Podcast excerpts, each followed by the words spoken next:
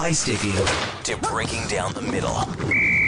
Here's the lowdown with Low Tide on Sports fourteen forty. Presented by Wolf G M C Buick. We're making it easy. wolf g m c buick dot com. Welcome to the Lowdown. Today's show, the Oilers are in a good spot, a playoff spot today. Ken Holland's final trade deadline and the N F L playoff matchups are set. I have a song that I picked out for my Philadelphia Eagles. I will tell you what the song is and why in Two Shakes of a Lamb's Tail. You can text us or call us at one eight three three, four oh one, one four four oh, on Twitter at Low Tide and at Declan Kruger. The Lowdown is driven by Wolf G M C Buick on the corner of one eighty-fourth Street and Stony Plain Road. Hurry in for G M C's Joy to the Ride event. No payment for ninety days on every new in-stock twenty twenty-three G M C and Buick. Ask for details. Our guest today, Rachel Doerrie from Staff and Graph Podcast. Jason Greger will be by an hour or two. Scott Petrak, Browns, writer for the Chronicle Telegram and the Medina Gazette, will join us to talk about the Browns. They are in. They got a good matchup. And their quarterback is from the late nineteen... Well, he's... I mean, he's a quarterback who was famous a long time ago and is still hanging on. And, I mean, who knows? They're a good football team. We'll talk about the Browns today. Okay, where do we go? The first thing we do is we say hello to our, our very good friend who will be live on the radio at one forty today getting full bore. It's the Full Monty with Declan at one forty today for Mama M M A. How are you, sir? I'm great. You know, my dad's name is Monty. Really? Yeah, so Full Monty, a little double entendre there. I like that. So Monty Kruger. Monty Kruger. Isn't there a movie? Uh, was there not an Edgar Allan Poe short story called The Cask of... of Of uh, of Monty Kruger, I uh, was it Monty just, Kruger? No, it wasn't. I'm teasing. Okay, it was something like that. I'm, I'm being I'm being funny. you, you you got me. You got uh, me. It's so not funny when I'm funny. Uh, okay, um, Zach Hyman, our friend Daniel Nugent-Bowman, who'll be on the radio tomorrow from The Athletic, wrote a really good piece on Hyman. I hope you caught it on the weekend. Uh, this guy is amazing. I wrote a piece talking about all of Ken Holland's moves, and number one move, and a positive one, was signing Zach Hyman, the best free agent in Oilers history. The only guy you could compare him to was a, a, a junior graduate who wasn't drafted, Charlie Huddy. But Zach Hyman is all that and whatever, a bag of chips, a bowl of cherries, a partridge in a pear tree. Zach Hyman is just doing it right. He really is. And he plays on the right side of town, too. So, uh, Pierre LeBrun also had a Holland interview out today. I don't know if you've read it at The Athletic, but it's very interesting.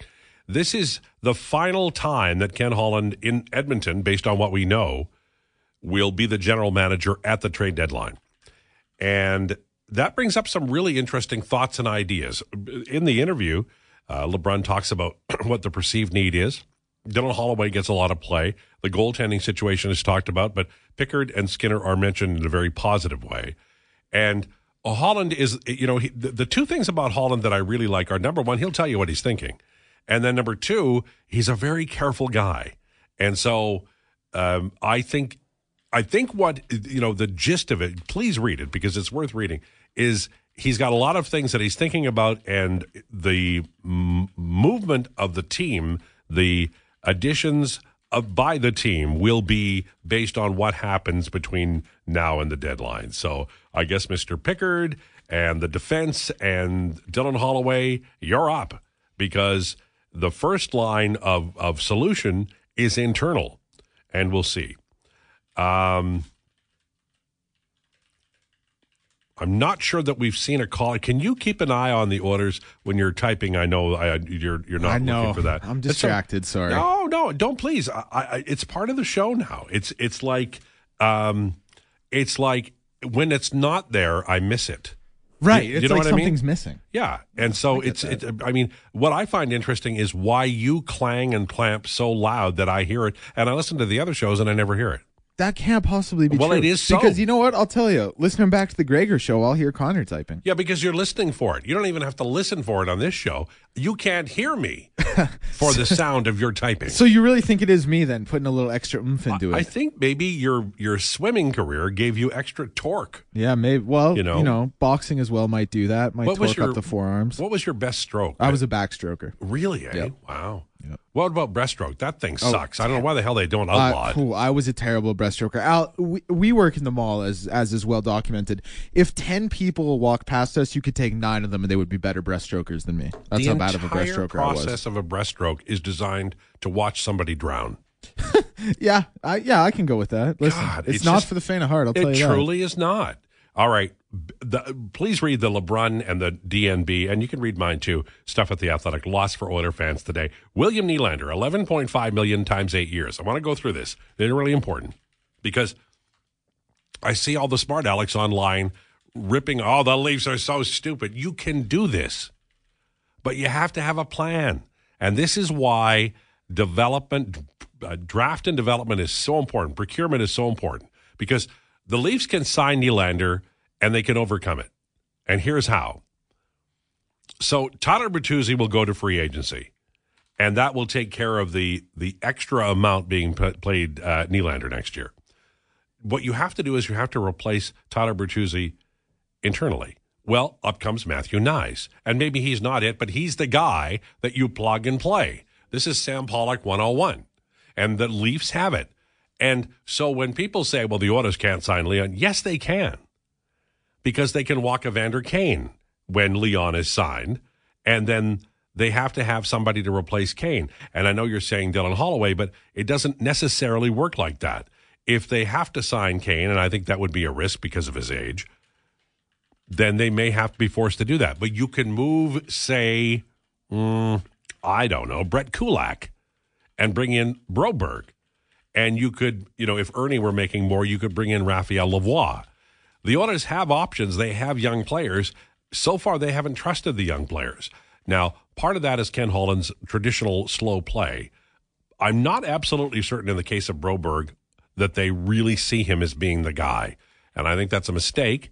The times that he's been auditioned and played as a regular, he's done well as an Edmonton Oiler.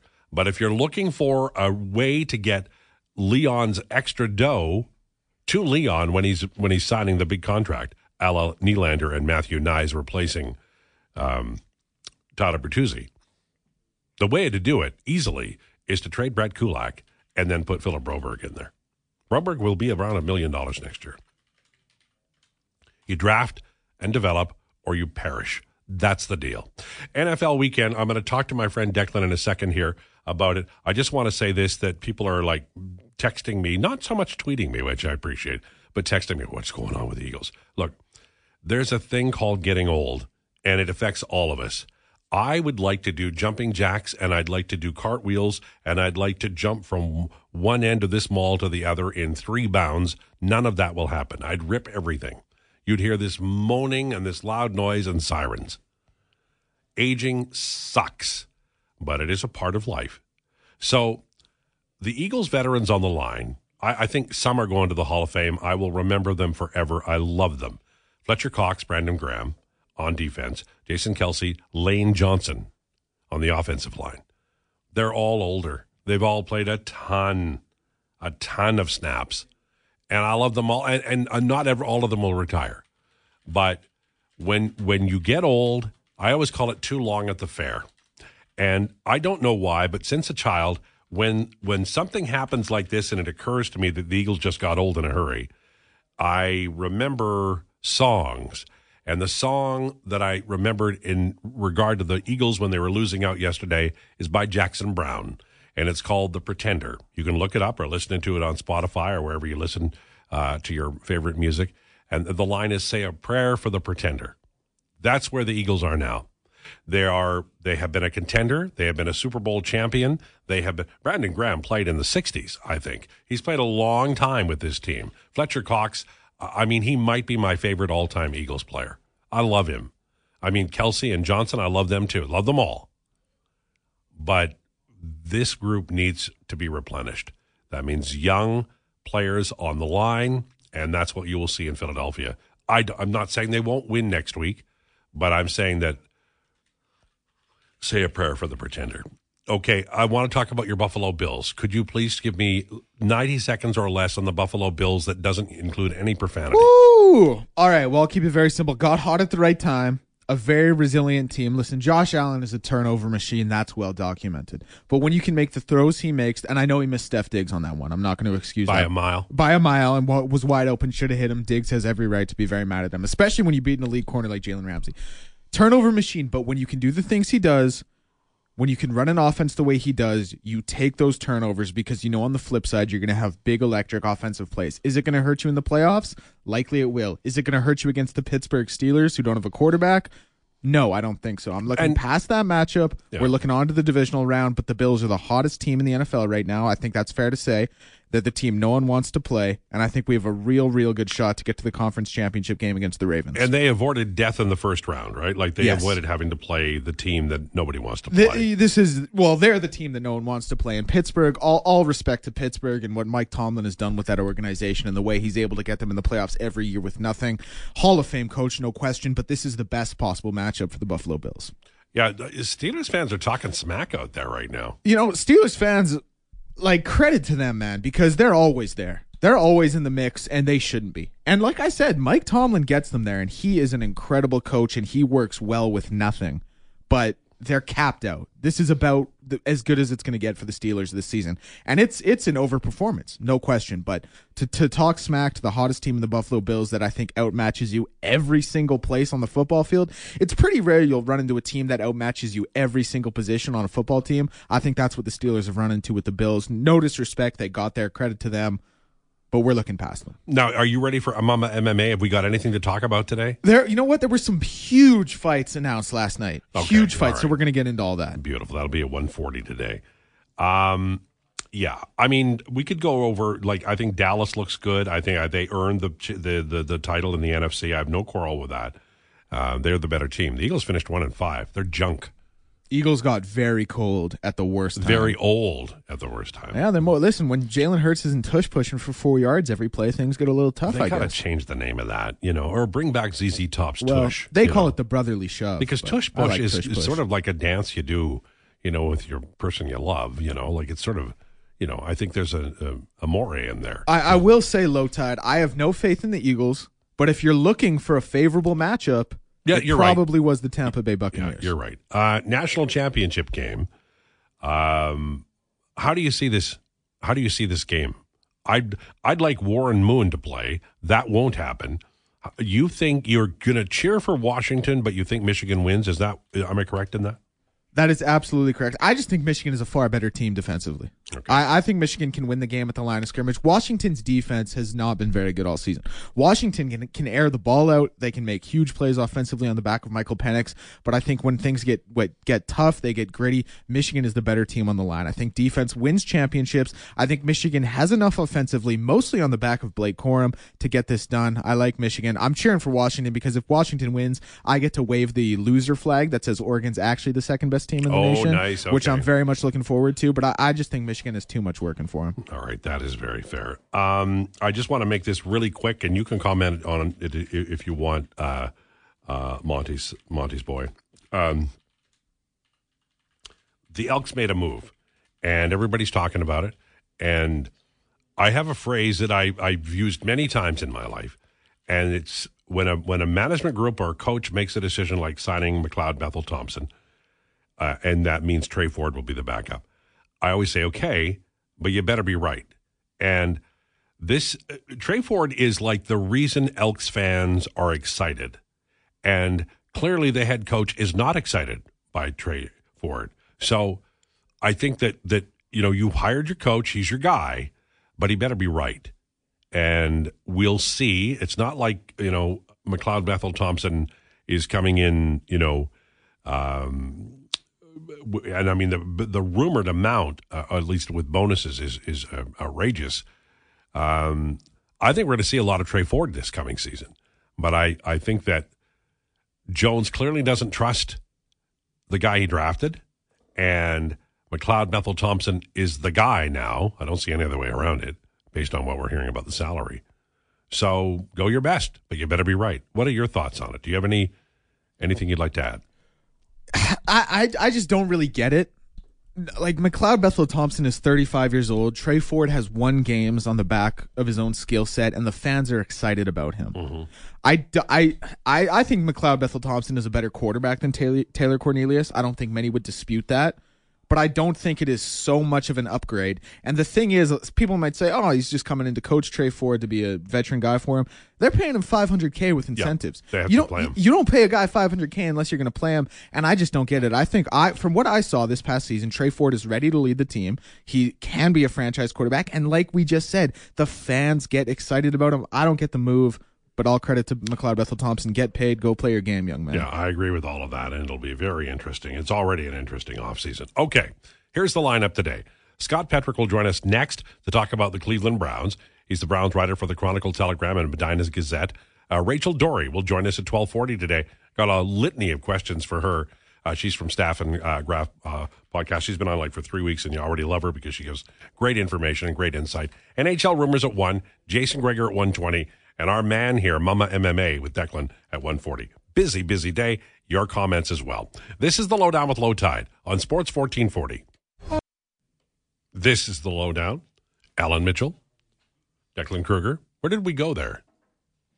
Well, Low Tide, I'll tell you, we were supposed to be playing Secret Heart there by Ron Sexsmith. Yes, it's his birthday today. Yeah, the audio is not coming through. We're going to rectify that coming okay. out of the next break. All right. Well, that's we'll make fine. Sure. So we're going in cold this time. You know, okay. I mean, it's his birthday. He probably, you know, he was tuning his guitar, something like that. We don't worry about that stuff. It is The Lowdown, and we're brought to you by Wolf G M C Buick. I say hi to Doug and to Mary today. And I, I followed one of their vehicles in from Saint Albert. Very courteous driving, obeyed all the rules, used their blinker light, turning left, did not speed. Very impressive, and a nice-looking vehicle, and it was clean, which is hard to do. By the way, minus is it minus thirty-seven later this week? It's some god-awful, godforsaken amount. So make sure that your vehicle is plugged in if you need it. Make sure you're like you're lots of gas. I'm not going to do the dad thing and, you know, bags of sand in the trunk, but make sure you're ready because it's going to be damn cold. Have a blanket in the back and maybe some Mars bars or Snickers. I like the Wonder Bar. Anyway, I have derailed the conversation. Joined now by Scott Petrak, Browns writer for the Chronicle Telegram and Medina Gazette. How about minus thirty-seven? That's a little cold, like forty below. Not not really uh, cl- weather that you maybe want to go outside and not play football either. I bet the, the Browns are glad they're not playing in Canada this weekend. Oh my God, that scared me just hearing that number. Scares me too, and I got to drive in it and go out and probably, well, I can't mow the lawn, but I'll probably have to shovel some snow. uh, the, I feel like the Browns are a story that, it, you know, we, we you know, trash them, and there's always bad news, but they're in. They have a good matchup. Uh, I think, I mean, if you're a Browns fan, this is a pretty good, pretty good opportunity, right? Yeah, people are feeling good around here. Um, they've They withstood a lot this year. You know, they had to start. They lost Deshaun Watson. They lost Nick Chubb. They lost their top three tackles. And yet they figured out a way to keep winning games. And then they get Joe Flacco, and he's given everybody hope, right? The team was good enough, I think, to get to the playoffs. But with Joe Flacco, they think the ceiling's even higher. He's played at a really um, unbelievable level over the last four games, going for three hundred yards in each of the games. That's thirteen touchdowns, sixteen hundred yards. So, yeah, I think the Browns are feeling good about their team. They have the number one ranked defense. Uh, so there's expectations going into the playoffs. And it's the, the you, you mentioned the number one ranked defense and Flacco. I mean, like if he gets hurt, then then we got trouble. But but I, it feels like this is a script that, that teams have run successfully. Great defense and a veteran quarterback who, I mean, he has the journeyman tag, but he has done it before. It's not like it'll be news to the uh, – how is the – Um, because they, they didn't have to play everybody and they didn't have to win yesterday. How's the general health of the of the uh, starting uh, starting group? Yeah, it's pretty good. They one of their, their number three receiver, Ricky Setter-Tillman, um, entered the concussion protocol yesterday. Their kicker, Dustin Hopkins, who had an outstanding year, um, hurt his hamstring on Christmas Eve, the first game that they went down to Houston and played, and he's I don't know questionable slash doubtful for the playoff opener. Um, Grant Delpit, a safety, could come off I R, but that'll be a question mark. But, you know, for this late in the season and everything they've gone through, they're relatively healthy. So I think they feel good about that. And, yeah, you know, you have seen this script before. You know, Nick Foles in Philadelphia winning that Super Bowl is comes to mind, and the Browns had the same defensive coordinator in Jim Schwartz that the Eagles had. Um, and, you know, and, but Flacco, you know, I think he's more than a journeyman. You know, he won a Super Bowl. He's ten and five. He was Super Bowl M V P. He's ten and five in his career in the playoffs. He's got seven playoff road wins. So all that stuff has really given this team confidence. You mentioned Chubb, and he's, like, I'll be honest with you, he's one of my favorite players. I love him, and I miss that he's not playing. Um, how much they, like, how m- much of the running game are we going to see? Obviously, playoff game, obviously, you know, late in the year. Uh, how much of the Browns going to run the ball? Well, they didn't run it very well. They beat Houston thirty-six twenty-two on Christmas Eve, and it was thirty-six seven in the fourth quarter, and they did it without running the ball.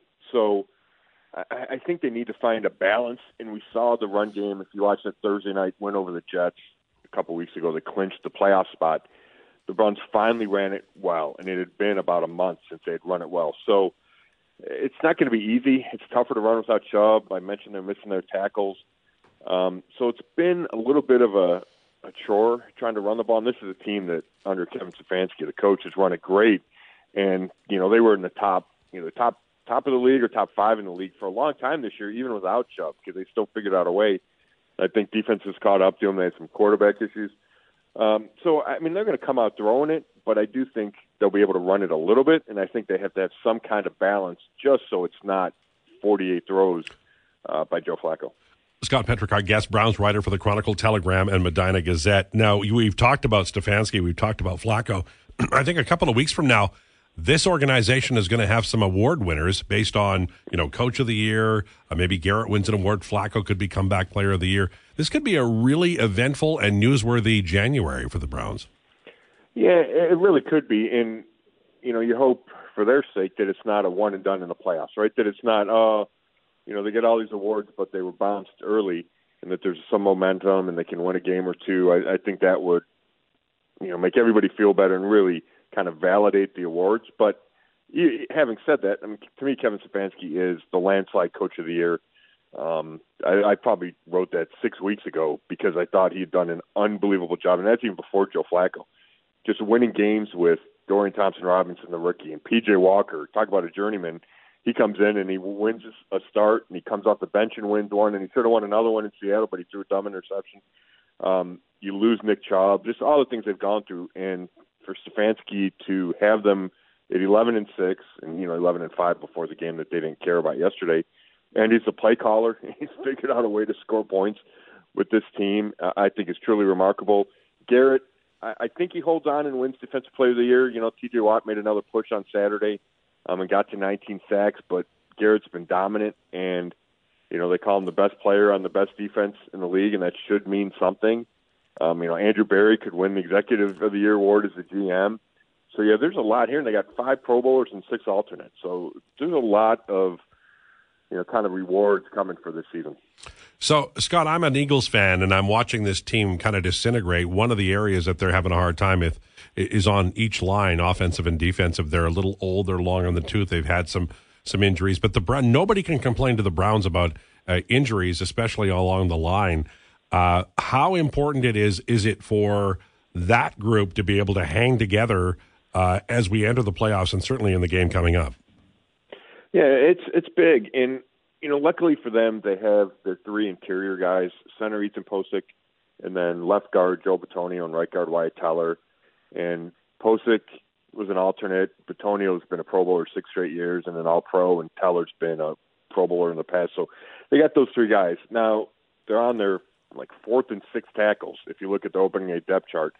Got Jaron Christian, who started the year with Houston, and they got cut and wound up. The Browns picked him up off the street, and he's played at left tackle because Jedrick Wills got hurt. Um, and then James Hudson the third is a former fourth-round pick that's starting because Jack Conklin got hurt in week one, and then DeJuan Jones, the rookie who played really well, he got hurt. So they figured out a way, though, to make up for not having your starting tackles, and they help them out, and they get it out of their hand, you know, out of Flacco's hands quick, or they have David Njoku, the tight end, chip and then release, and he's been able to catch and run. So, again, you talk about coaching. I think a lot of that's coaching. Now, they're going to be tested. Um, the Texans did not a good job, do a good job rushing. The Flacco, last time they played, but Will Anderson Junior didn't play. Um, Jonathan Grenard left early, and those are the two best pass rushers. So that's going to be a key to the game, is how those tackles hold up. But I trust Stefanski to figure out a plan to help those guys where that doesn't become the thing that sinks them. Scott Petrak, our guest, Browns writer for the Chronicle Telegram and Medina Gazette. You know, w- one thing just as an observer of the Browns this year uh, is, no, and I hate this no matter what happens because it implies that we think they're not going to do well in the playoffs, and that isn't the case. But no matter what happens, I think it's a victory for the entire organization because w- what we're not talking about is Deshaun Watson right now. And, mm-hmm. and you know, it, it would be so easy because of the, the, the, the assets given up, the massive contract to do that. But this team, like, is standing up and alone and on its own. Uh, and, I, I mean, just from the point of view, like, you're a writer, I mean, I I bet it is so much more fun to write about this team and what they're doing than that, right? Oh, there, there's no doubt. And I think from a fan base, it's easier to cheer for um, without Deshaun Watson. Whatever you think about him, I think it's easier for at least a chunk of the fan base. Um, Joe Flacco's an easy guy to get behind. And, you know, from a football perspective, Watson had just played his best game when he got hurt, you know, against the Ravens. He was fourteen for fourteen in the second half. It was, a, you know, one of their best wins of the year, and then he goes on I R for the rest of the season with a broken bone in that shoulder. Um, but, yeah, they bounced back. They have Flacco, and it's not about Watson in that contract, in the trade. And, you know, somebody actually reminded me today that that's the connection with another connection with Houston, yeah. right? Is Watson's from there. Um, obviously, the trade was from Houston. Like, both franchises or Texans have benefited from that trade. The Browns have figured out a way to win kind of despite that trade because Watson hasn't given them what they expected. Um, and and you're right. You're from a big picture perspective. You know, the, how, no matter how the season ends, Kevin Stefanski and Andrew Berry are getting contract extensions, and they're probably getting them because they figured out a way to win without their two hundred thirty million dollars quarterback having the impact everyone expected him to have. Yeah, and it's, you know, it's there are some organizations when when the Monday after the end of the regular season happens that you're sort of on pins and needles because you know there's going to be changes, and we've already seen a few in the N F L. Browns have been a part of that, but th- this year not, and actually they got a great coach. How how hopeful, how hopeful for the future are Browns fans, in your opinion?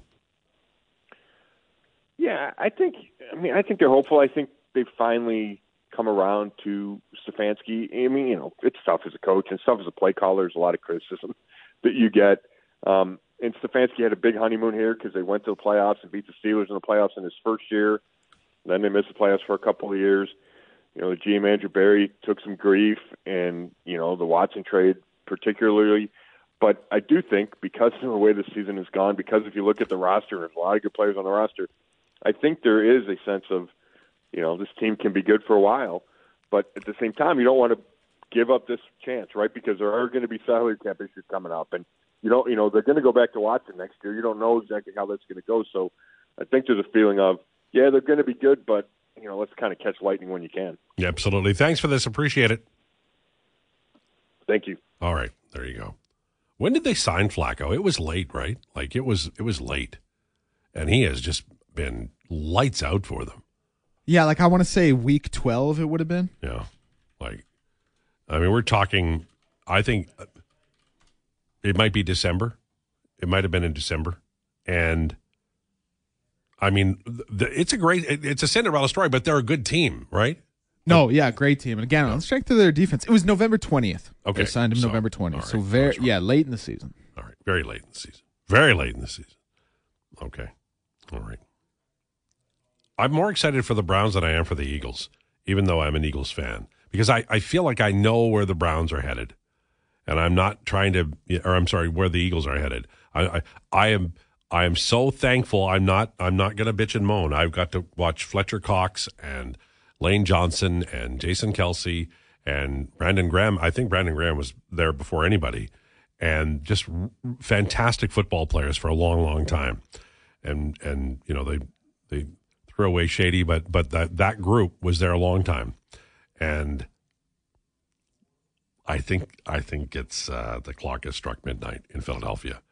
Browns, they they may they may last a while, and look at those New England Patriots, what a record they had. Do you think Hoodie's gone? Well, he's still under contract as of right now. Um, and it I, is Monday, and it's past noon. It is, you know, Ron Rivera was fired from the Commanders. Uh, Arthur Smith was fired from the Falcons. So the fire firings have been happening. Yeah. I just think this may be one of these is the grass really greener situations. Yeah. And I think Kraft is kind of looking and saying, you know, it might seem like the right move based on recent performance without Tom Brady, but is the grass really greener? So I'll be I'll be a little, you know what? I'm going to go ahead and say it. I'll be a little surprised if he's let go. Okay. Well, that's good info because you know your stuff. All right. Lowdown is driven by Wolf G M C Buick. On the way, Rachel Doerrie from Staff and Grab Podcast. We're going to talk about the Edmonton Oilers, the Calgary Flames, and the big signing today by the Toronto Maple Leafs. This is the Lowdown with Low Tide on Sports fourteen forty.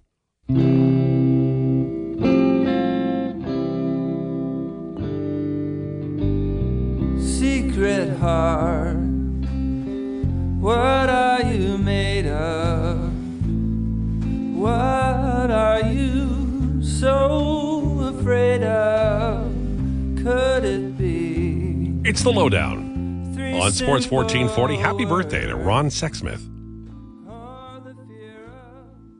Coming up at one o'clock today, we've got rumors, N H L rumors today. Jason Greger in hour number two, and Declan's Mama M M A at one forty. Delighted to be joined right now by Rachel Doerrie from Staff and Grab Podcast. Are you still on holidays or are you back from holidays, Rachel? I am very much still on holidays. I am taking this call in thirty degree weather by the beach. Oh, well, first of all, we're so sorry that we interrupted you because uh, Declan, my producer, said she's on holiday. And I said, well, she accepted my, de- my my question. So let's see if she'll answer the phone. Well, thank you. thirty degrees. You are obviously, clearly a fine person for taking our call.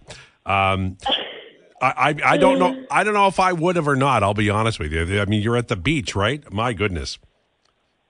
Yeah, I can't complain. Really, there there are worse things I could be doing than uh, chatting with you while sitting by a pool. So I'm I'm more than happy to join, especially with all the the hockey stuff that's happening. It it kind of uh, gives me a good little break from my vacation mind. Gets me back into the swing of things a little bit. There you go. Uh, William Nylander, uh, uh, you know, it's a lot of money. He's having a, a great year. I, I think the, the Leafs probably calculated that they could get him for a little less. As it turns out, he's just really ripping it up. What What are your thoughts on the signing and, and what uh, what is ahead for this team that clearly is going to have to find room, you know, under the cap for next year? Yeah, I think um, when you look at a player like William Nylander, we're talking about a forty-goal scorer, and those don't grow on trees, right? Those are really difficult to find. And while it is market value for Nylander, and the Leafs kind of have a habit of handing out market value contracts as opposed to ones that are under market value, let's say, um, the reality of the situation is, is the Leafs looked at moving Nylander in the summer. And they were only going to move him and if they could get a high-impact defenseman. And those don't grow on trees either. And so the reality of the situation is, is you're better off having William Nylander at eleven and a half, at eleven and a half than you are having Brendan Gallagher and Josh Anderson at eleven and a half, right? So, yes, that's two hockey players, but the summation of their contracts is equal to what William Nylander would be paid. And I'm sure if I gave you the option, you'd probably choose door number one. So I think at the end of the day, the elite players are going to get the elite money. Yeah. And that maybe squeezes out the middle class a little bit, and that's something that the Leafs are going to have to deal with come next season. But then after that, you've got Tavares, who's going to be on a significantly lower deal. But next year, Joseph Wall is going to be there on a significantly underpaid deal. Matthew Knies is on his E L C. Fraser Minton, Easton Cowan likely, Topi Niemela. They've got enough guys that can come in and fill in at contracts that are a million bucks or less, but I think they will be fine. And the reality of the situation is, is those four players that they've got at the top end of their lineup are good enough to carry that team. Yeah, and they do have some U F As falling up, Bertuzzi, Domi, Brody. So they have some coin to spend, and the cap is going up. What I what I do find interesting about the group that they have now is The, the the Leafs, and they've been for some time, um, Kyle Dubas was really good at this, but they can plug holes well. I like Matthew Knies as a guy who can step up in the years to come. Right now, Martin Jones is playing for eight seventy-five, and I'm not suggesting he's going to be, you know, the, the modern version of Johnny Bower here, but he's playing well, and I, I do like the the the MacGyver-ish uh, look of the the Leafs. They they don't necessarily um, you, you know panic or make a panic move. I think Martin Jones. I, I don't know how long he'll be playing at this level, but that that was a pretty good check down from what they had, and it has worked out at least in the short term. Yeah, it absolutely has, and that's not something I think that they should bet on to continue. Obviously, Joseph Woll is somebody who has proven that when he's healthy, he is a very good goaltender, and that he's making below the league minimum because of when his contract was signed, and so that's, that's a steal of a deal. The Samsonov contract comes off the books this year as well, and I would hazard a guess that that is not going to be someone that they extend. Uh, for numerous reasons, but Martin Jones has been somebody that's come in and has spot duty. The Dennis Hildeby um, draft pick, I was um, employed by Vancouver when that selection was made, and that was somebody that I really liked. I, I even though he was an overager, that was a goaltender that I thought was significantly undervalued at the time, and so I'm not really surprised to see that he's had the success that he's had at the A H L level, and I do think that if Martin Jones falters, yes, Dennis Hildeby is somebody without N H L experience, but we've seen time and time again that when you do not have a book on a goaltender, uh, they're very difficult to read. And so I wouldn't expect Martin Jones to continue his nine thirty-two save percentage, but I wouldn't be surprised if he was a nine oh five. And the reality is Joseph Woll is near a return. And so um, I don't think it's going to be that much of a worry going forward. Um, if he can come in and give you some spot duty while Samsonov finds his game and get something from Dennis Hildeby, then I think they'll be okay. Rachel Doerrie, our guest from Staff and Graph Podcast. I wanted to ask you about Ken Holland. Uh, the Oilers are, uh, you know, probably looking for a center, uh, maybe right defense, uh, goaltending for sure. But there's there's conversations about what assets will be given up. twenty twenty-four first round pick uh, seems to be a no-brainer. But also Philip Broberg may or may not be in play. I wanted to get your idea about what Broberg's value is. Uh, I suspect the twenty twenty-four first-round pick has more value, but it, would Broberg himself be enough to turn the wheel or turn get the opportunity to bring in somebody like as a as a full-blown piece sent out, or would you need to package him uh, maybe with a pick? I think you probably need to package him. To me, Philip Broberg Um, is somebody that the Oilers took a swing on. I did not have him that high in his draft year, and while I do think he's an N H L defenseman, his ability to read the game worries me a little bit. Obviously, he's got the size and he's got the skating, and when you have the size and the skating and you haven't made it at this point, there is obviously a reason for that. And he's a half a point a game in the A H L, which is just, that's not going to be something that perks up the ears of other G Ms. Like, that's not an asset that is going to net you a top-end defenseman. If you want help in goal, help on the blue line, that is going to come in the form of meaningful help, um, that's Philip Broberg is somebody you're going to have to move with somebody else. Perhaps Philip Broberg is somebody that they strap to a contract to send out so that they have the ability to bring another asset that maybe makes a little bit more money in. But the reality of the situation is his value has He was never more valuable than on the day he was drafted. Right. And they could have solved their goaltending problems by simply drafting Jesper Volstead. And you and I have talked about this. And, I mean, now he's been called up by Minnesota. And so I think when you look at it, um, if the Oilers want an impact player, they're better off trying Philip Broberg and giving him an extended run. And if not, he's probably somebody that has to be part of a package to get an impact player, somebody like a, a Noah Hannafin. Not that I think a deal between Edmonton and Calgary would ever happen for a player of that magnitude. Now that brings me to my next question, uh, Rachel Doerrie, our guest, because I'm fascinated by the Flames. They they lost two in a row on their road trip. They are fading a little bit. It's not like they're out of it, but they played forty games and they have thirty-nine points, so they're they're below uh, five hundred points percentage, and they're behind Seattle, Edmonton in the top three, Vancouver, Vegas, and L A. Um, if you were a part of that organization, would you be leaning towards selling off these free agents? There have been rumors that, that maybe they're trying to take one more swing at Hannafin, but at some point in time, does it behoove them to get real value on a guy? I think Hannafin has high value. Uh, if you're looking at the future of the Flames, Uh, they could probably use a young player, but do they want to make that decision?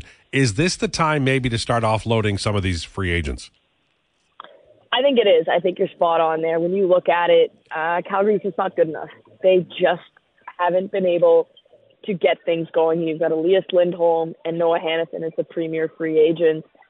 And Noah Hannafin, we just talked about how good defensemen do not grow on trees. And while Noah Hannafin is not a top pairing, Hampus Lindholm, Charlie McAvoy, that kind of Norris caliber defenseman, Noah Hannafin is more than capable of being a three or four on a contending team.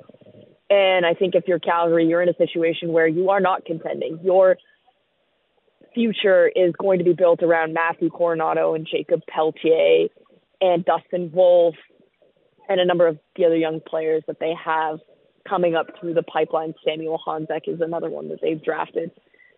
I think it, it would behoove them to get as many quality as opposed to quantity assets for Noah Hannafin as possible. And frankly, I think the same of Elias Lindholm. I think they have an opportunity here to really get some, some assets through the door that are going to help them along the timeline that they are building upon and have that sort of quick reboot that somebody like the Dallas Stars have had, because they've they've done well with their drafting, in my opinion. And so I think they're not as far off as people think they are, but I don't think that signing those guys to contracts is the right decision here. I think there are enough teams around, whether it's Boston with Elias Lindholm or a number of teams that could use a defenseman and like Noah Hannafin, that they could really get some some really good assets to help them in the not too distant future. Wanted to ask you a football question too. The Buffalo Bills, I, I watch them,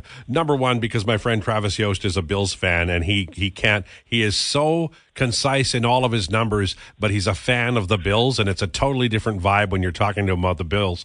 And I, I think they're a fun team, but I also think that, that, you know, fun teams and chaotic teams often don't go deep.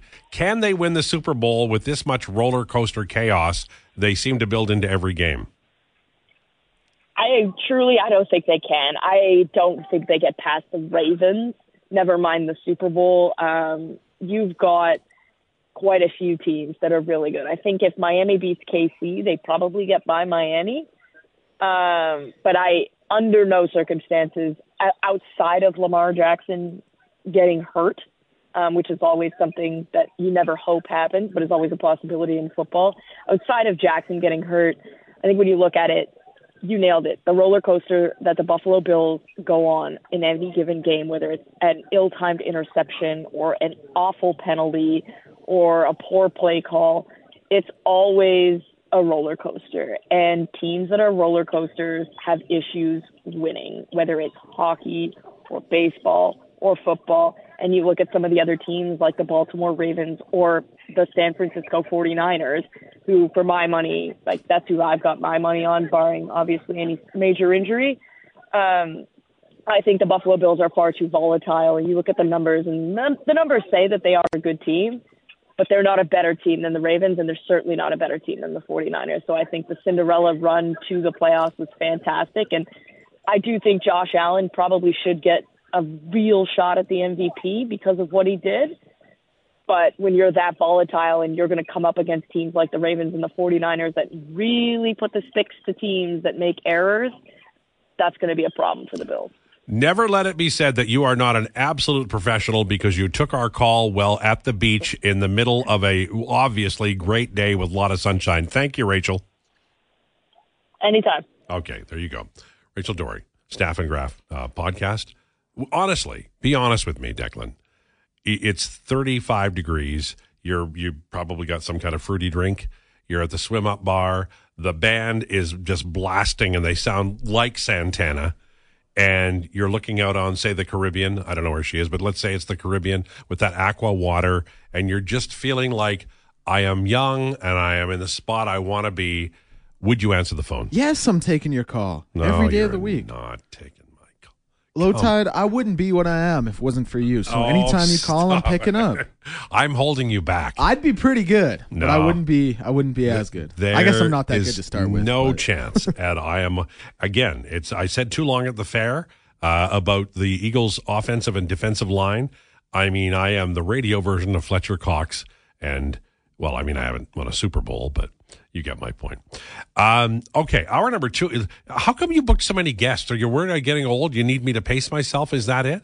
You've won the hearts of thousands of listeners, oh. which is like a Super Bowl. No, listen, I think I think we we got a good, you know, good couple today. Well, and, and actually, I'll tell you, normally I wouldn't have booked Scott, but I was uh, under the impression Rachel was not going to be here. Well, like you said, she told me if she's on vacation. I told you that, and you said, no, no, sir, she's coming well, on. I sent so. her the stuff, and the, this is all my fault. I no, admit no, it. Not at all. This is a, this is old men will old man young people, and that's what happened to both of you in this particular scenario. Okay, we've got hockey rumors on the way. Kevin Rooney is on waivers. He's a center. I don't think he's going to get picked up, but he's an interesting name. We'll talk about him and some trade ideas and rumors. It's on the way. This is the Lowdown with Low Tide on Sports fourteen forty. This is a Sports fourteen forty update.